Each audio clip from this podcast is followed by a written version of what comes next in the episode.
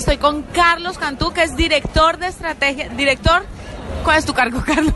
Director de estrategia de marca para Hispanoamérica. Es que es muy, es muy largo, es gente muy importante. Bueno, Carlos, esto de Twitter Moments o momentos, como lo hemos visto, ¿qué?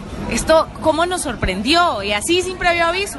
Bueno, pues era parte de las novedades que traíamos especialmente para este congreso. Cartagena Inspira, avisarles que justo a partir del día de ayer, cuando un usuario de Twitter en Colombia abra su aplicación, va a haber un pequeño rayito.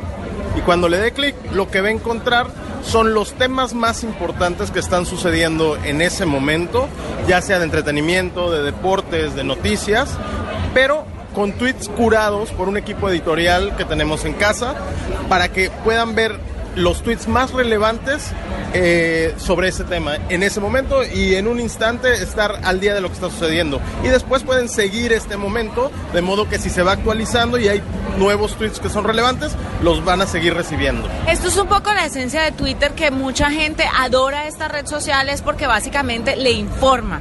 Y momento a momento nos están diciendo qué es lo que está pasando en el mundo, incluso van un paso adelante de los propios medios de comunicación como televisión, radio y prensa. ¿Qué otras cosas vienen para capturar a toda esa audiencia que algunos dicen que están perdiendo, pero eso hay que reevaluarlo, porque no creo que sea tan así? Sí, bueno, quienes digan eso es que no conocen bien lo que está pasando con Twitter. Creo que la otra gran noticia que tenemos, muy reciente, es esto que empezamos a hacer, por ejemplo, con la N F L, el fútbol americano, ¿no? El fútbol de Estados Unidos.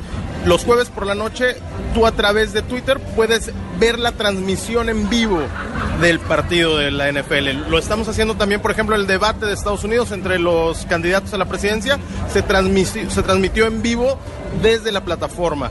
Eh, esta es una experiencia que el usuario hace naturalmente, que de, le llamamos de segunda pantalla, donde tú estás viendo algo que sucede en televisión, pero al mismo tiempo lo estás siguiendo a través de Twitter, los comentarios, o tú comentas al respecto. Ahora le estamos dando la posibilidad a los usuarios de que tengan esa experiencia directamente en la plataforma. Y me parece que este es solo el inicio de mucho de lo que vamos a ver en torno a esto que es transmitir en vivo eh, contenido audiovisual desde la plataforma, ¿no? Que viene a robustecer lo que ya hacíamos con Periscope, por ejemplo. Y esto que ustedes están haciendo con la N F L, ¿lo piensan hacer con el soccer, por ejemplo, con el fútbol, fútbol que vivimos en Latinoamérica y que de verdad sería una maravilla?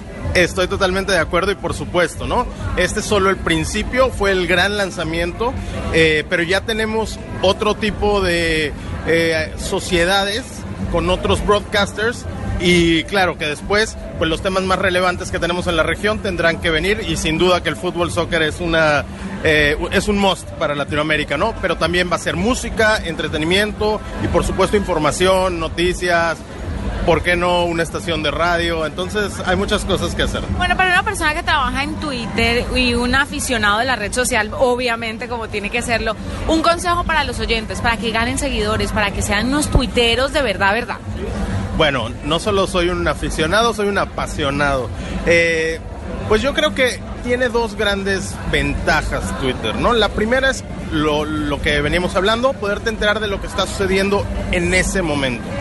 Pero también es un micrófono.